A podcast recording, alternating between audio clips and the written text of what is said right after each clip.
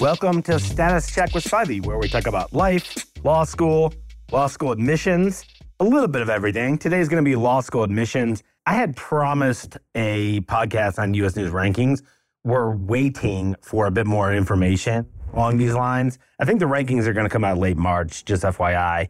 And I think that there's going to be waves of merit aid offers and admits after the rankings come out because right now no one knows the weights of the metrics. So no one knows if the LSAT's going to double or half in weight, if the GPA is going to double or half. Selectivity probably won't move much. So next week we'll have the rankings one up. I saw a post on Reddit this morning. Should I call an admissions office and ask them about the status of my application? So I thought this would be a good time to do a podcast, a quick podcast on how to reach out to admissions offices. There's multiple ways, but the only two ways to initially reach out that you should consider phone calls or emails, right? So don't message them on LinkedIn or find their Twitter account, et cetera. Don't do that.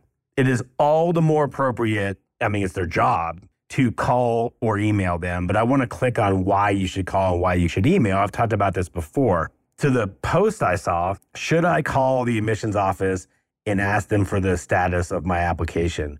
There's a heuristic I use. Are you doing it to placate your nervousness, anxiety, understandable waiting, or are you doing it to enhance your chance of admission? So calling and saying, what's the status of my application is not enhancing your chance of admission. If they had a status, they would tell you. The second a decision is rendered, whether it's waitlist, denial, admit, or if they're putting a group on in a holding pattern, they're going to let you know. So calling and saying, hey, what's the status is not beneficial at all. Emailing saying what's the status is not beneficial at all. On the flip side, let me just give you the best ones. Emailing and saying, I'm deeply interested in, we'll say Princeton Law School. Until there's a Princeton Law School and a dean of Princeton Law School to get mad at me for using their school name, it's going to be Princeton Law School. So emailing Princeton Law School and saying, hey, I know it's a long cycle and I completely understand, but is there anything I can do to enhance my application? I'd love to visit. I would love to speak to an admissions officer on the phone. I can update my resume. There's the value add. If you have new things to offer, a visit, a phone call, but again, not a phone call saying, hey, what's the status? A phone call saying, you're my top school. I would attend and matriculate if offered. Incredibly value added. So, an email with a new resume, if you got a new job, saying, please find my updated resume. I have a new job a letter of continued interest. I'm a big fan of letters of continued interest about five, six days after school seat deposits are due if you're on the wait list, because that's when they get a sense for how many people they're going to take off the wait list. So an email saying attaches my letter of continued interest,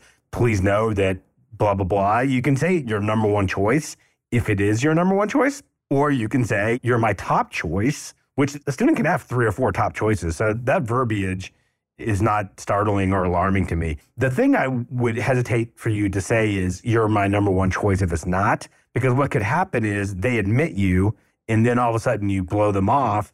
This doesn't happen often, but it does happen. They say, well, you said you're my number one choice and we admitted you, we didn't hear from you. So there is a process that goes through LSAC's committee of infractions where they could give your name to other law schools. And if it's found out that you're telling every law school you're their number one choice, that might not go away. That's why I'm a fan of top choice. Obviously, you can have a dream school, you can have a number one school, and you should be telling that school you would matriculate if admitted. So, reaching out to law schools, theme of this podcast, and I promise it's going to be short, mostly because I have to run somewhere, and I felt like I owed Reddit, message boards, something. I'm a big fan of reaching out. It shows interest. I'm a big fan of measuring your pace so please don't reach out every other week. Once every month and a half, and then you can increase the pace because the risk reward factor changes over time. And also, late in the cycle, when schools' medians are locked in, remember, it's medians, not means. This is greatly to your favor. When medians come locked in, if you just happen to email someone on the right day and they all of a sudden their medians are locked in and they had three people drop off, this is why I also I'm always a fan of a signature block. If you're going to email someone, or look, if a dean of admissions gave you their cell phone number at a forum or a fair, and you text them, I get these texts all the time. Hey, Spivey, blah blah blah blah blah, and then there's no who this is. So if you're going to text them, say who it is. If you're going to email them, have a signature block with your phone number in the signature block. Why? this is going to amaze you, but this happens every year. They can just mash the button on their phone and call you and say, hey, we do need to make a few admits. We want to know, would you attend if we admitted you? And if you say yes, you could get an admit on the spot just because you made their lives easier to call them. That kind of admit happens late cycle, not right now. It's a slow cycle. Someone asked what my admissions friends are saying. What my admissions friends are saying right now is, and this is, I don't mean this to sound judgmental, it's just the view from the admissions offices. We are getting bombarded with incredibly anxious people, and we get it, we're going slowly, but it's doing them no good to be incredibly anxious. So, a very calm, professional email, even better by my estimation, a very calm, professional phone call to the admissions office. Hey, this is Mike Spivey. By the way, don't say that.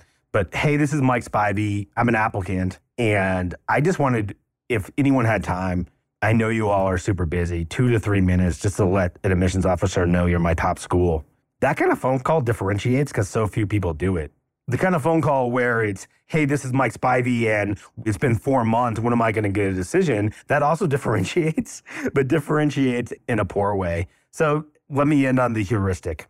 If there's an update, if you're going to do something value add, if you're going to do something upbeat and calm, if you're going to do something professional, fire out that email. But on the flip side, if you're really just reaching out to calm your own nerves, which are incredibly understandable, I'm nervous for people it's incredibly so cycle.